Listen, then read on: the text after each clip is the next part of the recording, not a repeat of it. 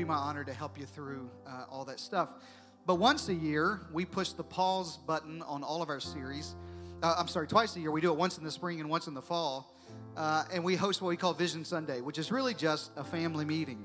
And I just get to talk to you about what we're doing together as a church and how you're making a massive difference in the world. And then I have a message to bring to you today, a short one uh, to bring to you today uh, about vision in your life. Are you ready to receive all of that, everybody?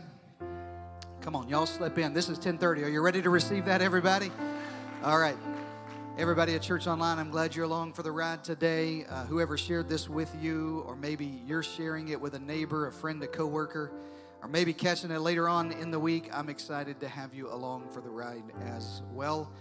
I always like to tell you where we're going before I get into today's message. In the next several weeks, we have just some exciting stuff planned for you. Next weekend's a great weekend to be in church. Uh, I'm bringing you something very, very special next weekend. I don't want you to miss it. And then Mother's Day is coming on May the 9th. Our team's planned an amazing day for all the mamas and mamas to be and used to be mamas. Now your kids don't call you, and grandmamas and people who are stepping in as mothers and would be moms, and just all the special women in our lives. And uh, let me, um, I didn't say this in the first service, but let me encourage you. Brandy and I, we've been married almost 21 years now. The first 10 years of our marriage, we struggled with infertility and miscarriage and uh, just the pain of all of that. And let me encourage you if you're in a situation where you're praying for a child and you haven't had one, I want you to be at Mother's Day and I want you to be encouraged. I don't want you to shy away from that. I don't want you to view that day. I know it's a painful day for some, but I want you to be in church that day. There's no better place to lift your head up when you're downcast than in God's presence. Amen, everybody? And so, or, or maybe there's a broken relationship with you and your children, or I just want you to be in church on Mother's Day. It's going to be a great day. And then later on in the uh, in the month, we kick off a new semester of small groups. We actually just closed our spring semester of small groups. How many of you are in a small group these past ten weeks together? Look at that, beautiful, beautiful. Look at everybody who wasn't. Tell them you need to be a small group in the summer. So we we actually intentionally organize our church such that we uh, use the rhythms of your life and uh, you know everybody's in school kind of in the winter spring and then we kind of take a break about six weeks uh, right here when graduations and all that sort of stuff. And then we'll pick back up with a summer semester of small groups, a, a six week semester of small groups.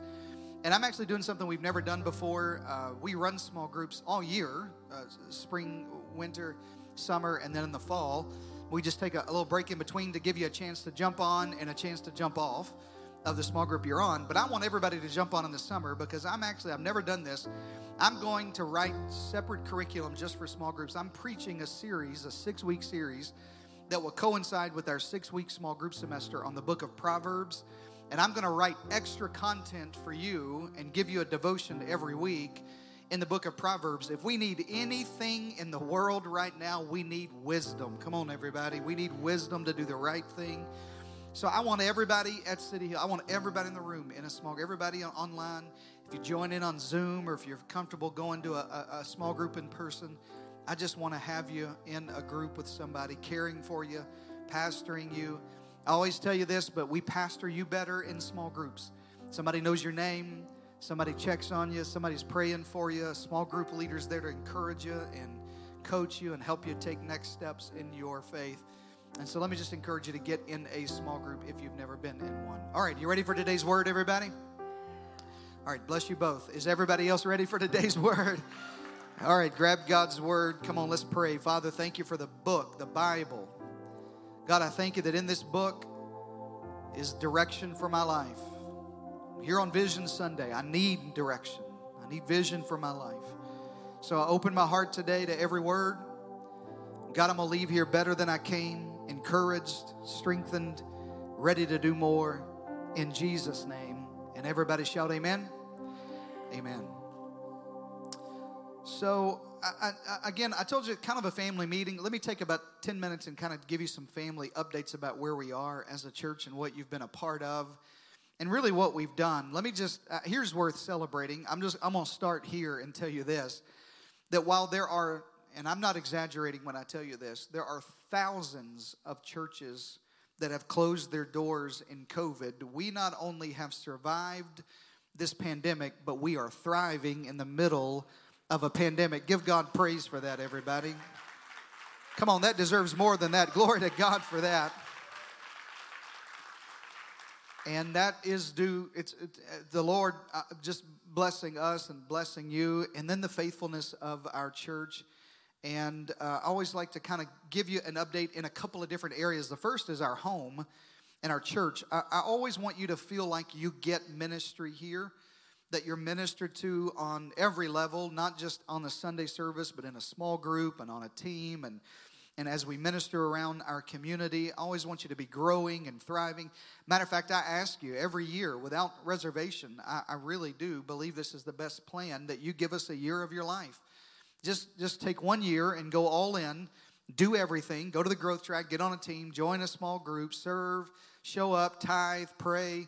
And then when you do that, at the end of that year, if your life hasn't drastically improved, if you if you can't see the blessing of God in every area of your life, then go find another church. And I mean that. Like go find somewhere that your life is drastically improving because this is more than just a gathering of people. This is God's church on the planet, everybody, and we got work to do together. Come on, everybody. We got work to do and mission to do together. So, as it relates to our home, I do want you to know this. Uh, our team has been uh, compiling this and they talk through all of these numbers. But I just want you to know this we have saved more in the past 15 months than we did the previous two years in Jesus' name. But listen, hey, here's the, here's the amazing thing we're saving for the future. But while we've saved more in the 15 months of COVID, we also gave more away to missions and ministry and outreach than we did in the previous two years as well. That deserves an ovation of praise to God. Come on, that He's given us a chance to do that. You say, What are you saving for, Pastor? Well, a rainy day. I told you that last week. That's part of it. But we're really saving for our future home and what God would have for us next. We don't know where that is. Um, we, I, I, will be honest with you, uh, we're praying and working, and our, our team is assembled almost weekly, uh, working through uh, different opportunities. But here's what here's what I know. Here's the strategy we've employed. Let me say it that way, and that is, I don't want God to wait on me to open a door. In other words, when God's ready to give us a miracle, I want to have money in the bank that we can open that door and walk into the miracle God already has for us. I don't want to have to come back and go, well, guys, I don't know. This was a good chance, but we don't know. And in my life and in your life, I think it's wisdom that you and I prepare for the miracle God wants to give us. Shout amen to that. You got to come with expectancy. Matter of fact, you do that every single Sunday. If you come expecting something from God every weekend in church, it's amazing what happens. You get something from God every weekend in church. And we're expecting God to open a door for whatever's next at City Hills. So we're saving uh, and we're, we're, we're living beneath our means, drastically beneath our means, so that we can give away and do ministry and so that we can save for what's next. And I'm super excited about that. Then also, we do so much around our community. This weekend is Serve Saturday, the first weekend of every month is Serve Saturday. I'd encourage you to get involved with that. You heard it on Church News today. Just download the Serve app, super simple, search for our church, and you can you can find a project this weekend. Matter of fact, this weekend we're we're uh, serving the Kendall County Women's Shelter. Uh, they're hosting a 5K and a 10K, and uh, I plan on not running any Ks. Come on, somebody. like, but, but, but I'm going to be there early and prepare all the carbs for everybody running all the Ks. Come on now. That's, I mean, that's my, that's, I'm serving.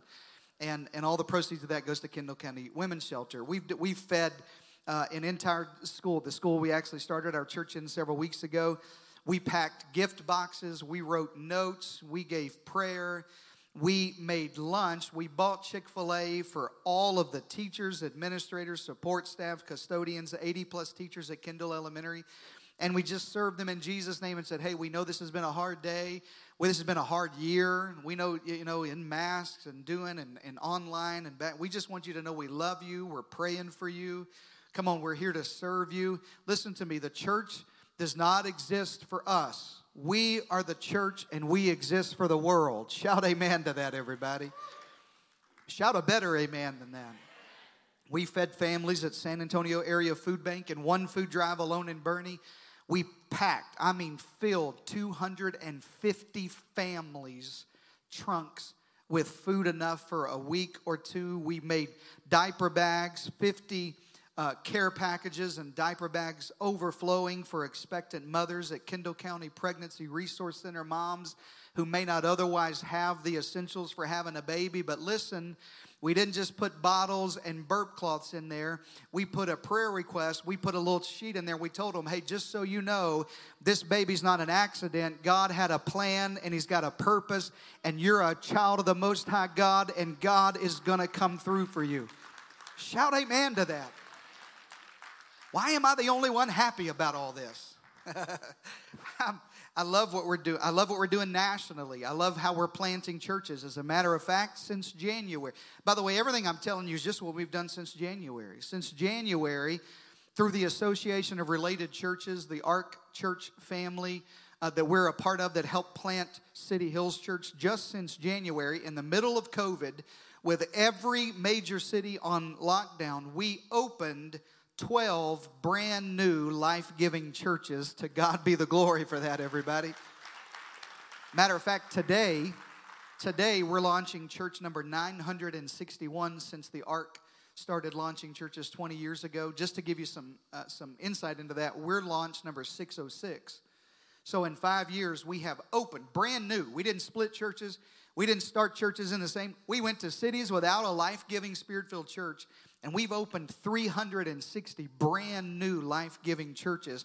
Come on, the local church is the hope of the world, everybody. It's the hope of the world. It's the hope of the world. You are part of that. We, we serve churches individually. Uh, we help personally, not, not just through the ARC, but personally. We, we invested in a church in Morrisville, North Carolina called Waterview Church opened up with 400 or so on launch Sunday. We personally invested in Trove Heights and Nashville, Tennessee. Come on, how many of you know all them country stars need Jesus in Nashville? Except for Carrie Underwood. I heard her sing gospel the other day, so she all right. But all the rest of them is lost. and and um, especially Keith Urban. I feel like he's lost. I really do. I don't. I just I want to put that out there. But uh, anyway, we launched a new church in Nashville called Trove Heights. Hundred. There's listen on their launch team. They had 140 people help launch that brand new church. You are a part of changing the world. Come on, glory to God for that, everybody. And then, and I'm gonna get to a message in just a. I promise. I actually I studied, but. Uh, I just like to give you an update of what you're what you're doing as a church. Just the amazing, honestly, things that we're able to accomplish together. In international missions, uh, we haven't been able to take a missions trip in the last two years because of COVID and the restrictions and that kind of thing. But the thing I love about the generosity of this church and people like you is that our money can be deployed as a missionary even when we can't. That it can go places we can't get into, like Sierra Leone, West Africa, French speaking West Africa, one of the poorest, most underdeveloped countries on the entire continent. It's in the 1040 window between the 10th and the 40th parallel, is what we call the 1040 window. Uh, 80% of all terrorism comes out of the 1040 window, 80% of poverty is in the 1040 window, and 80% of the Muslim population of the planet is in the 1040 window. And we're planting churches in the middle of that kind of environment, like in Sierra Leone. Matter of fact, we just sent uh, our, our, missionaries back to Sierra Leone. They've been in the States raising money for a chance to go back. We got t- they got in touch with us a few months ago and said, hey, we have a big need. There's some areas we've never driven to in the jungles and bush deep into Sierra Leone, and we don't have a church there. We've never planted a church there. Well, there's some people there never heard the message of Jesus in their own language, but to get there, we need a four by four. We need a Land Cruiser. That's a, a, normal, you know, vehicle that they be able to get back in there, and we don't have one of those. And without any reservation or question on your behalf, we wrote a check, and they brought a brand new Land Cruiser. Come on, to get inside of Sierra Leone and plant churches, and come on, that's worth celebrating, everybody. There are going to be people that hear the message of Jesus. We got work to do, everybody. We got work to do, and we get to do that together. And then the last thing I'll tell you, and then I'll preach. I actually got an email Thursday from our missionary in Haiti. We sponsor a, a missions group called Rise Haiti. uh, just outside Port-au-Prince. Port-au-Prince, Haiti. Haiti, as a country, on the island of Hispaniola, shares with the Dominican Republic. If you fly over it aerially, the Dominican Republic is extremely lush and developed and beautiful. And then there's a, literally a demarcation line, and it's just scorched earth in Haiti. It's the poorest, most corrupt government in the Western Hemisphere is generationally in, in Haiti, and they're under dictatorship of about five or six families who have who have ruled Haiti generationally, and it's just it's it's it's honestly a demonic stronghold, to be frank with you. But we have a church there. We have a life giving church there, and a missionary there who was a native Haitian, came to the U.S., went to college, could have worked at another church, could have done whatever, moved back into that, and said, I'm going to bring the hope that I know in Jesus back to the country that I love and I come from. And so he planted a church, but he didn't just plant a church, he opened a school and an orphanage and his home. And we built and helped build uh, uh, an entire compound there, acres and acres and acres of land that we pay guards to do. It's amazing, honestly. Every time we send a container to Haiti, uh, we have to, we build in the budget uh, bribe money. True, true story. We have to bribe the rebels every place when the container arrives. We have to bribe to get it out of the port and every place along where they just where they'll stop in the roadblock and they'll, they'll burn tires and you can't get in. And we bribe them with money all the way in. Why? Not because we're just feeding but we are. As a matter of fact last thursday he told me just enrolled in that one school on that one compound are 889 students that get a warm meal every single day because of you and the faithfulness of our church every day, plus teachers and administrators. Now, listen, but we don't just smuggle in that kind of stuff. what I love about how you give to missions, what I love about what we get to do together as a church family is we didn't just plant we just didn't plant an orphanage. There's 12 in the current orphanage, and there's about 50 on a waiting list as soon as we can finish the building there and expand the orphanage. But we didn't just open an orphanage and open a school. We don't just feed them, but we planted a life-giving church on the same campus as all of this. So 889 students just after they get fed a hot meal every day for lunch, they go to chapel in their church and they hear that there's hope beyond the hell that I'm living in. Come on, give God praise for that, everybody. We get to be a part of that. Am I boring you? I love talking about what we get to do together. I love it because this church is just now five years old. We turn five years old this September. And you're changing the world together. And we get to do that every year. We get to do it every month in a serve day, like this week, and then every year we take our church wide. I just want to put this on your radar. On, on Saturday, July the 10th, is Serve Day 21, and we actually join about a thousand churches around America, and we'll be serving our cities and anchor projects like serving in homeless shelters, serving at schools, serving the underprivileged, rebuilding homes, and building. I, I remember a couple years ago we built a wheelchair ramp for a, a, a homebound uh, senior citizen in our city, and hadn't left his house since he uh, was crippled and was able to get out of his home for the very first time. I mean, just the amazing stuff we get to do together. You say, Pastor, is it all about that? No, it's not all about that. Listen, it's all about Jesus, but we open the door to Jesus with all this other stuff. And then before we leave, after we build the ramp, we say, by the way, there's hope for you. We get to change the world together, and I'm just so grateful for it. Aren't you glad to be a part of a church that's making a difference? Come on, let's give God praise one more time, everybody. Come on, give Him real praise, everybody, that we're making a difference. All right. Used all my time up bragging on y'all. Now I got to preach really fast. Get your Bibles and listen really fast. You say, why, why a vision message? Why would you preach vision twice a year? Why I, I want good Bible. Well, I'm going to give you good Bible today Matter of fact, I think the purpose of the Bible is to open your eyes to vision for God's plan for your life because Proverbs says it like this in the message translation of Proverbs 29 it says if people can't see what God is doing they stumble all over themselves. Don't you kind of feel like that's what we've been doing the past 2 years? Like that the whole world's just kind of like drunk texting, you know what I mean? Just kind of walking around just stumbling all over ourselves and we don't really know what to do or how to how to do next. The Bible says if you don't if you can't see God's plan for your life, you'll do that. You'll just stumble all over themselves. But this is why I preach vision to you like I do if you'll attend to what God reveals, if, if, in other words, if you'll get in on God's plan, you'll live a most blessed life. Underline that in your Bible. And honestly, my, my prayer for you as your pastor is that this is the life you live a most blessed life. Now, that doesn't mean trouble doesn't come. That doesn't mean you don't have hard times. That doesn't mean that trials don't come into your life. It just means I have strength and blessing in the middle of my trials. It means I have hope that today is not the only day I'll ever live. It doesn't just mean it's always going to be this way, but God has a bigger plan in my life, and I'm a part of something that's making a difference in the world. Can I get a good amen? It's the most blessed life, and I want you to live that kind of life. And, and honestly, I think that God has a plan for your life. And if nobody's ever told you that, let me be the first to tell you God has a plan for you.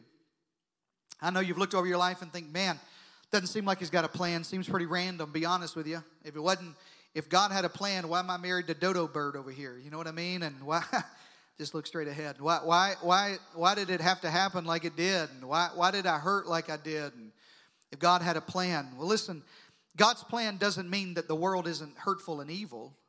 It just means God has a plan bigger than this world. And we write it everywhere. Matter of fact, I wish I could preach it to you. I think it's all throughout the Bible. I think there's one plan God has for all of humanity, and I think it's everywhere. It's all over the Old Testament. You can find it everywhere in the New Testament. Jesus preached it. The Apostle Paul wrote about it. Moses lived it. All the great prophets, David lived it. I think it's God's plan for every person. And we, we've made it such that we organized our whole church around what we think is God's plan for your life. And if you're new to City Hills, I want you to write it down like this We think it's God's plan that you know God. Not that you know about God, but that you know God. Now, if you're looking for a theological explanation and you're, you're, you're, you're that kind of guy, you're a fill in the blank kind of where's all my fill in the blank people at? I know you're, you're easy to tell. Yeah, it's easy to tell. You, you bring a big Bible with you under your arms, you know, and big theology. And if you're looking for that, listen, I, I'm not certain this is the right church if you just want to know about God. But this is the right church if you want to know God. If you want to have a vibrant, personal, spirit empowered relationship with the living God who wants to know you, you're in the right place. That God has a plan for your life, and it starts with you knowing God. But it's not enough to just know God, you've got to find a way to settle your yesterdays. We call it find freedom. I've met a lot of people who are saved and on their way to heaven, but still living in hell on earth. Like I found, I found a lot of Christians in my life who know God, but they're just still bound by all the stuff of their uh, of their past and their addictions and their troubles and their hearts and their heartaches and their hangups. And so we think it's God's plan to not just deliver you out of hell, but we think it's God's plan to deliver hell out of you. Like to really, whoever that is, just tell them I'll call them back. To deliver God's plan that was somebody's phone. I, I, I, I've developed late term ADD. I don't know if that's a real thing, but I've developed it later in my life. Anyways, God's plan is to deliver you so that you have freedom. It's not God's plan for you to limp into heaven. It's God's plan for you to settle your yesterdays so you have victory while you're still in the earth. Shout a better amen to that.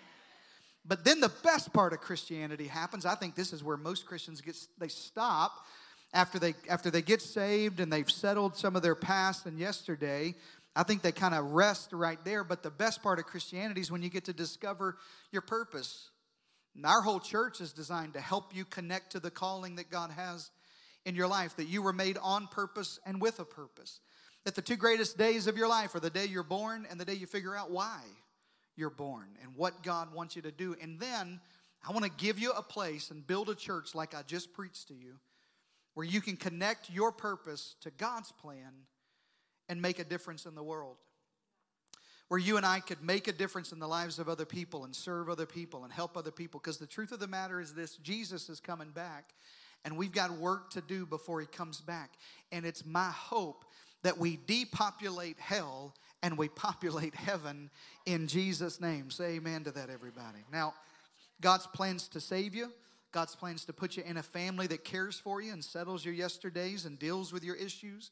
And then He wants to redeem the purpose that He has for your life. And then He wants you to reach back into the water and rescue some more drowning people. Know God, find freedom, discover purpose, and make a difference. It's the vision I think God has for your life. It's the vision we built our whole church around. And I think you need to have vision for your life. I think this is a pretty good one to live, but I think you need to have vision for your life because, write this down, life with vision is powerful, but life without vision is perishing. Life with vision is powerful. But life without, if you find people who have vision for their marriages, Brandy and I were just talking about this the other day. I think one of the biggest breakdowns of marriages today is not he said, she said, he did, she did. It's that we didn't have vision for what this could be together. That we didn't go to God and go, God, what's the plan you have for us? We said, well, here's my plan, and here's my plan, and these two plans go the other direction. Instead of going, God, do you have a plan for us? And that's powerful together. I think that if you find people and marriages and, and, relationships and couples and parents and, and Christians and who excel beyond the norm and who make more in their life, it's because they have vision in their life. A life of vision is it lifts the lid of your life. It breaks the barriers of generational stuff in your life. It could be that you were born into that family so you could raise up and be the visionary who says, Hey, everybody, it doesn't have to be this way. We don't have to always be in poverty. We don't have to, every relationship doesn't have to end like that. We don't always have to be addicted and down and out and lack. Am I preaching to anybody today? But I can break through that barrier, and vision gives me something to achieve. Shout amen to that. And I don't think you should just celebrate a life of vision. I think you need to be scared to live without it. I think you need to be terrified to not have vision in every area of your life career vision, vision for your relationships, spiritual vision. What, what, are, what are we, are we growing together as a family? Do we, are, is our spiritual life growing? Is my prayer life deepening?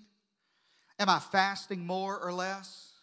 Am I in God's word every day or do I just occasionally? Come on, everybody. I need vision for every area. And if you don't have it, it ought to scare you because that same scripture, Proverbs 29 and 18, in the good old King James, come on, the spiritual one said it like this where there is no vision, the people die, perish.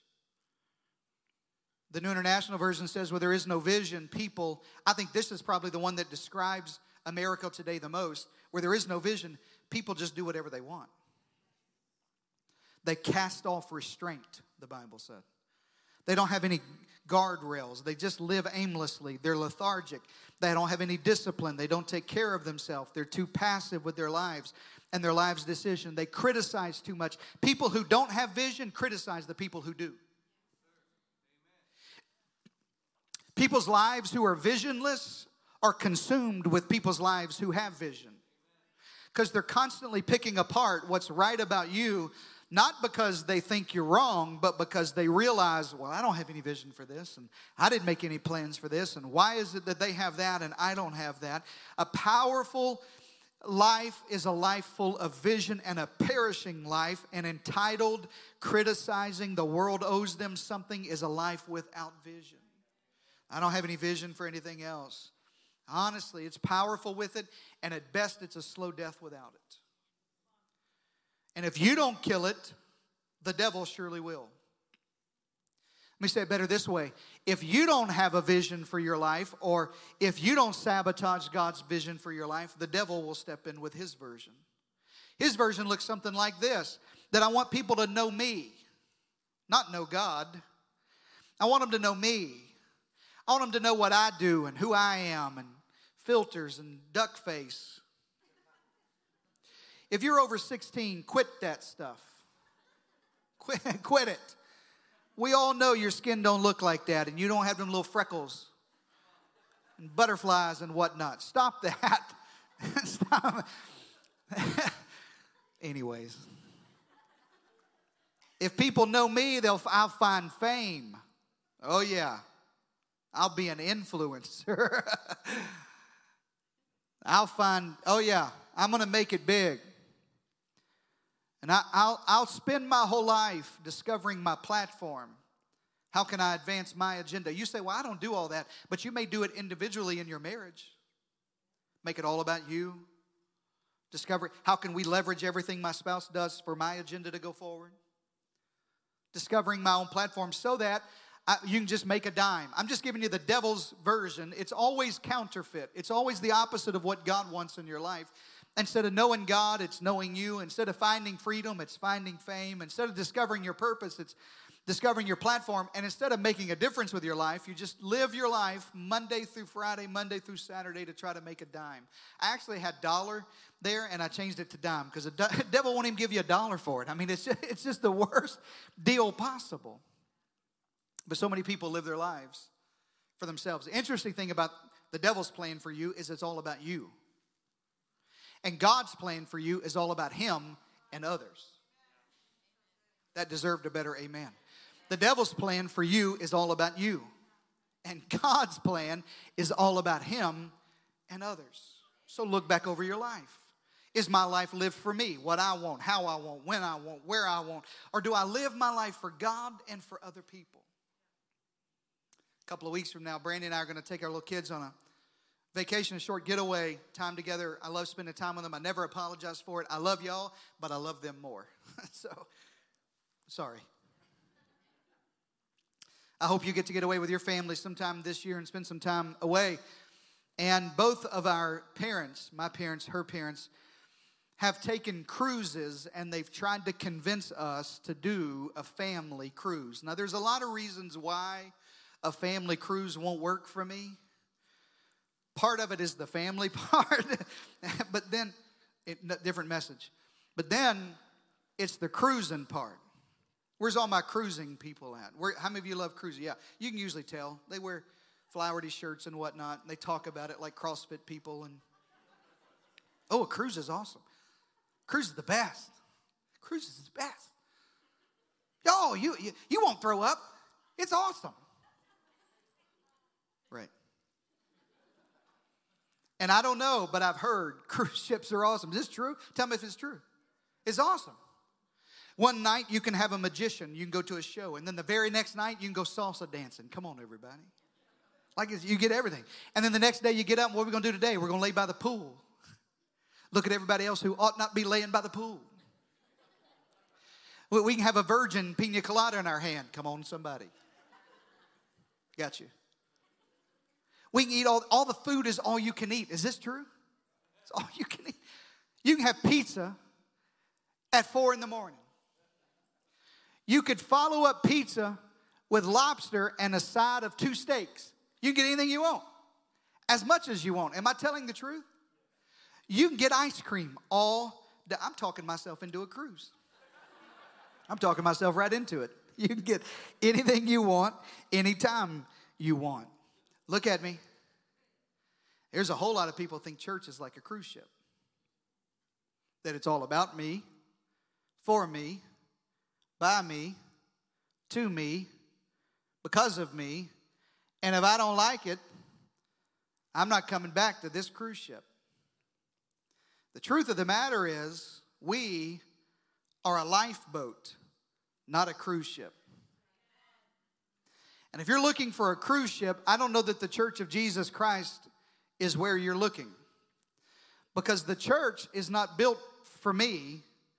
The church is built so I'll get on mission rescuing other people who are drowning in the ocean around us. The church is built so that I'll know God. Now I get on, uh, on the lifeboat and I find freedom, so I put my own life vest on. I learn how to settle my own stuff and I discover my purpose, I start looking out and realizing more people are drowning than are people in the boat. And then I live my life to make a difference, to rescue as many as I possibly can and put them on the boat. We are not a cruise ship that tailors to you, we're a lifeboat that serves the world. Are you still there? And listen, you can live your whole life for you like it's a cruise ship, and maybe you'll have a good life. But I think God's hardwired you such that you'll lay your head down at night and you may have a great time by the pool. You may have a great time at the buffet. But at the end of the day, it's just empty, non fulfilled. I've met a ton of really good Christians who are horribly depressed because they live their lives for themselves. because life's all about me. Life, life's all about my plan and what I want and how I want. And God designed you to live with vision. Say amen to that. I got four minutes to teach you three points about the life of Abraham. I'm going to go late today. I tell you that not for any other reason, but to prepare you. but I'll make it quick. I love to preach Abraham to you most messages about vision. I think I identify with Abraham the most. I think he identifies with Christians the most because Abraham's the guy that hears from God when he's successful in Babylon. He lives in Ur of the Chaldeans. He's very successful. His father's very successful.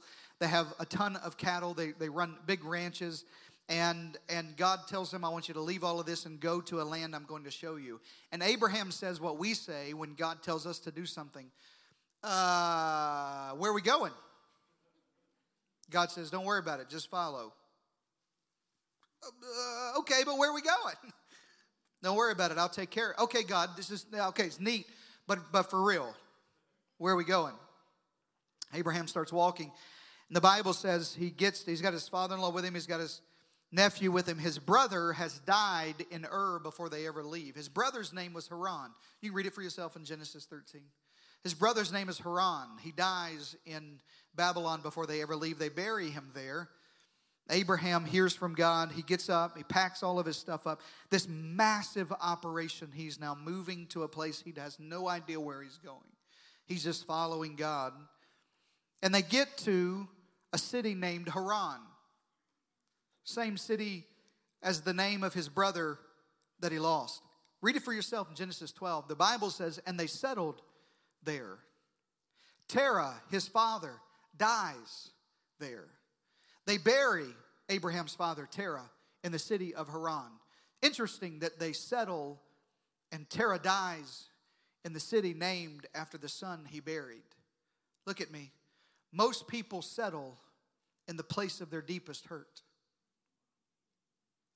Most people settle for a life of hurt it was the relationship you thought would last forever and ended in divorce, and you settled believing I'll never trust again, never love again, never have what I should have had again. The business that I started failed, and I, my best friend stabbed me in the back, and I, I never can trust anybody else. I guess I'm just, and you settle in the place of your deepest hurt. Abraham and Terah settle in Haran. We don't even know how long they stayed there, but long enough for Terah to die.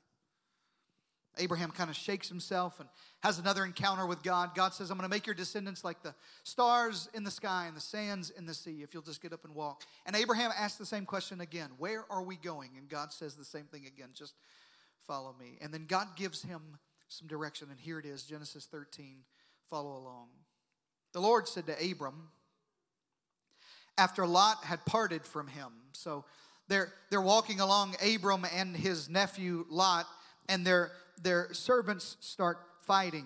And they're in uh, the land that looks like Canaan, and it looks like where they're going to settle. And so Abram tells Lot, you pick whichever way you want to go. And Lot chose Sodom and Gomorrah. Different t- teaching. I got. I, I can teach it uh, to you at another time. But he chose Sodom and Gomorrah. Abraham chose the other direction. And so the Lord said to Abram after Lot had parted from him, Lift, underline this in your Bible, lift up your eyes from where you are and look north and south and east and west. And all the land that you see, I will give to you and your offspring forever. And I'll make your offspring like the dust of the earth, so that if anyone could count the dust, they could count your offspring. Verse 17 Go, walk through the length and breadth of the land, for I am giving it to you. Let me give you three ways to live with vision in your life. Number one, you got to lift your eyes from where you currently are. If you're ever going to live a vision kind of life, if our church is going to be a vision kind of church, it's not going to be because we settle for where we are. It's going to be because we lift our eyes from where we're not. We're going to decide to see beyond where we currently are. Abraham is a nomad. Matter of fact, every person in this particular part of the world at this time in history is a nomad. And a nomad just uses up the land that they're on right now until the land dries up and then they move on. Nobody has property rights. Nobody owns property. Nobody buys or owns a piece of ground and stays there and tills it and grows it and season after season it produces.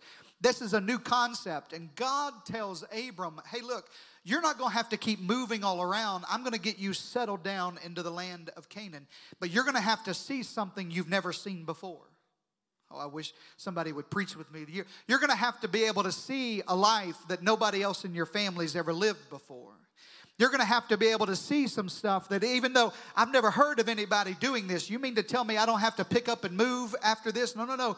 Abram, I'm going to give you this land for the rest of eternity. As a matter of fact, just a little side note right here there's a little piece of property somewhere on the Mediterranean coast, somewhere around the Sinai Peninsula, all the way up to Syria. And that little piece of ground belongs to the descendants of Abraham, and it will always, forever, until the millennial reign of Jesus Christ, own and be, and be inhabited by the descendants of Abraham. Why? Because God said, I promise you, if you'll follow me and have vision for where I want to take you, I'm going to give you something that outlasts you. I'm going to give you a life you never dreamed about. I know nobody's ever owned land before, but Abraham, you're going to have land thousand, six thousand years from now. You're still going to have that little piece of land known as the nation of Israel. Why?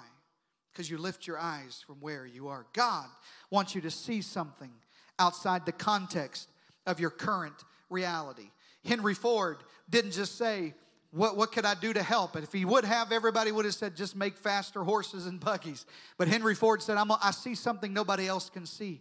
Bill Gates and Paul Allen saw something when computers took up whole rooms and only corporations had them. Uh, Bill Gates and Paul Allen said, What if everybody had a computer on their desk, in their office, in their pocket? And so they created something that didn't currently exist. And if you're going to have a life, that nobody else has, and God wants to give you the most blessed life, it's going to be because you raise your eyes just above the horizon that you've always known and see something you've never seen before. Shout a good amen to that, everybody. You got to see something.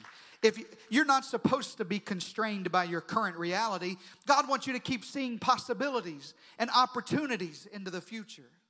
You got to raise your our church is constantly raising our eyes. I love what God's doing among us. I love this church family, but I'm telling you, I don't come here every day and stand in this spot and just look at you. I look just above the horizon and say, God, what's next for us? God, where would you bring us to next? And I got to be honest, I don't have any idea. I don't know what it looks like or where we go, but I'm just constantly asking, God, raise my vision just above where we are and let me see what could be. Shout amen to that, everybody. Number two, if you're going to live a life of vision in your life, if you're going to have vision, you're going to have to see yourself like God sees you. See yourself like God sees you. Abraham is married, Abram at the time, married to Sarai at the time. She's 65 years old and is barren, and they have no children. Now, if I'm Abraham, I'm always thinking, Daddy still got it, but Mama's old. You with me, everybody? That's the way men think. Oh, I'm good, but Mama, she's 65. Matter of fact, he tells, he tells, this would be good. Lord, I, I appreciate this, but you know, Sarah, that, oh, she's old. God says, I see you differently. I see you having a family. I see you, matter of fact, as the father of many nations. Every major world religion counts Abraham as the father of their faith. Why? Because Abraham decided to see himself like God saw him. I see more in you. I see you, I see you with more. I, I, know, I know you think you're not a leader, but I see leadership in you. I know you don't think you like people and you just can't talk in front of people, but I see you leading a small group out your lunch hour, around the office, in your cubicle, and everybody coming around and studying the book of Proverbs with you. I see you volunteering and leading in a parking lot ministry. I see you checking in babies and helping families find their way to a classroom. I know you didn't see yourself as none of that, but I see more than you see in you. God tells Abram, I see what you don't see. I know you only see two old people without kids, but I see the father of many nations. I'm too afraid. I don't know if I can. Moses said, I can't even talk in front of people. God says, No, no, no. I see you as the deliverer of all of the nation of Israel. God sees you differently. And if you want to have vision for your life, you're going to have to see you like God sees you. You got to have a new way of seeing. I can't play an instrument. If you believe that, you'll never pick up an instrument. I, I, can't. I can't learn a new language. If you believe that, you'll never buy it and try it. I, I, I can't. I can't finish anything. I just. I can start, but I don't finish. If you'll never do, you'll never do anything significant if you don't have vision for more. As long as it remains impossible in your heart, it is always impossible. But the moment you go to God and say, God, how did you make me? God, what do you see in me? God, what do you want to do with my life? God, how could I be used and make a difference and do something that lasts? And God says, Here's what I see in you. If I could stage dive right now, I'd do it off this stage right there so that you could see you like God sees you. And here's the last thing if you're going to live a life of vision. Number three, you got to walk around in the future. This is probably my favorite part of the whole story. God tells Abram, strangely, honestly, God says, I want you to lift your eyes from where you are. You're the father of many nations. And then he says, Abram, go walk the land. Go walk the height and breadth and the depth of the land. Go, go, go just walk around. And if I'm Abram, I'm feeling stupid. You mean you want, I don't even own all this. You want me to go walk around? Yeah, yeah, yeah. I want you to go put your feet in the place I'm going to give you. God, I wish I had time to preach this to you. A couple weeks ago, Brandon and I, we do this all the time. If you're a realtor and you don't want me walking through your empty house with a for sale sign, you better lock that joint because I'm going to go walk through if it's got an available sign in the yard. And we went to this new neighborhood, Jason, I really like. I tell you, we couldn't afford a single house in there. They thought I was there to clean up the construction site, okay? I mean, that's, that's what they thought. Door was open. True story. We started walking. We, we brought our kids. I'm teaching my kids how to walk around in the future. We went in the bedroom. This is going to be mine we walked around the living room and said, What if we had small groups here? How would this look? What if we had people here? What, what, what would happen here? What, are you just getting their hopes up? No, no, no, no, no. I'm walking around with vision. I'm raising my eyes above where we currently are. I do it for the church. Our team does it all the time. We'll go to buildings. I just talked to a team member who said, true story, who said the roof was open. The, you know, the ladder that you can get on the roof and fix the ACs? They didn't lock it, so he climbed on top of the roof and walked all around top of the roof. I'm telling you, brother, listen, we're, we're saved, but we remember being hood, okay? You, so we're just a little bit hood. Just walking around. God, what could you do with this building? God, we've done a lot, but how many more people could we reach? God, if you gave us this land, how many more people could we reach? How much more ministry could we do? And how many single moms could we encourage? Could we start a school? And could we start a Bible college and train world class young leaders? And God, what, just what could we do? We just walk around. There's sometimes you need to walk around in the future. You need to take your spouse by the hand and walk around in wholeness. I know you're broken right now. You don't even have to say anything. Just walk around in the future. If you're praying for a baby, matter of fact, I'm preaching this, I'm prophesying to somebody right now. I felt it all service. If you're praying for a baby, you need to go shop for baby clothes. Just walk around. Just have vision for what's next. Just have vision for what's next. God, what do you want to do in my life? So many people don't. Because vision has, write this down in your notes, I'm almost done. Vision has no immediate answers for legitimate questions. I can see Abraham going, God, what, what am I doing over here? this doesn't make any sense. God, I don't even know if we can cultivate this ground. God, I don't even know what do we do with all these mountains. God, what do we do with all these rocks? Lots of questions have died. Lots of visions have died in the place of premature questions but just walk around. Our church has vision for more, for a building that we could do ministry in, for multiple campuses around the hill country. I, we don't have a clue where, we don't know who the staff is, we don't have worship teams for it, but our vision is ahead of our resources. And occasionally we just walk around and think, man, wouldn't it be great? God would give us this. The most frustrating thing about vision, write this down, is vision requires assembly, but doesn't come with assembly instructions. Sometimes you got to put it together yourself. Sometimes you got to put together the pieces of this is not how I saw parenthood going, but I'm going to piece together a vision for raising God honoring children. This is not how I saw our business going, but I'm going to piece together. Vision requires assembly, but doesn't always come with assembly instructions. I didn't see our marriage going quite this way, but I can work with this. Let's have vision for what's next. Prepare, think, act like where God's taking you to. And Abram, if you will, God's got bigger plans than you could have ever dreamed. Right in the eyes. If you don't hear anything else, hear this. God has more for you. You're still here. It didn't take you out. The divorce didn't take you out. The foreclosure didn't take you out. The bankruptcy didn't take you out. COVID didn't take you out.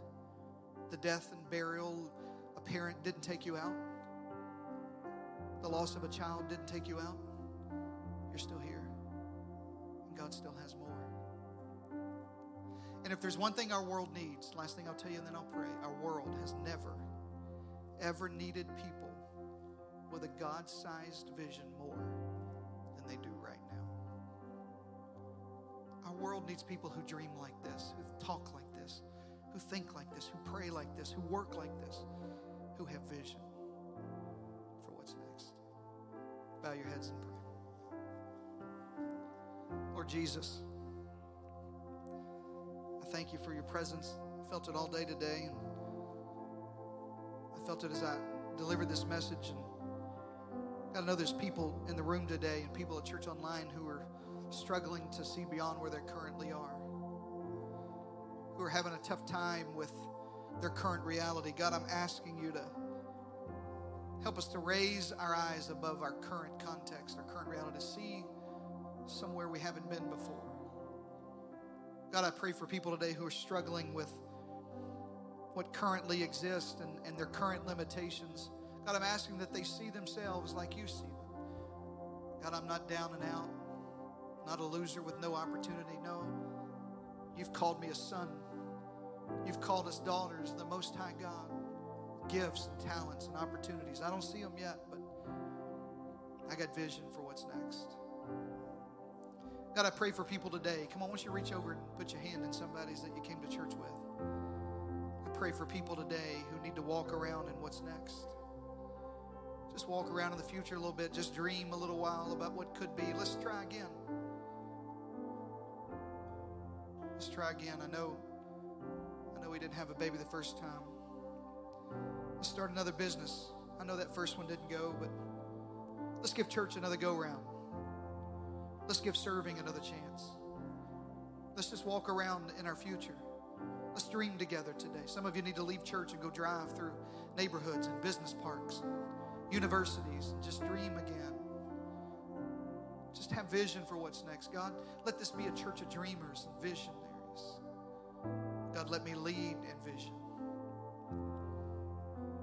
God, I don't know what the next few months hold. Honestly, wish I did, but I trust you. I trust you that what's next is better than what's left.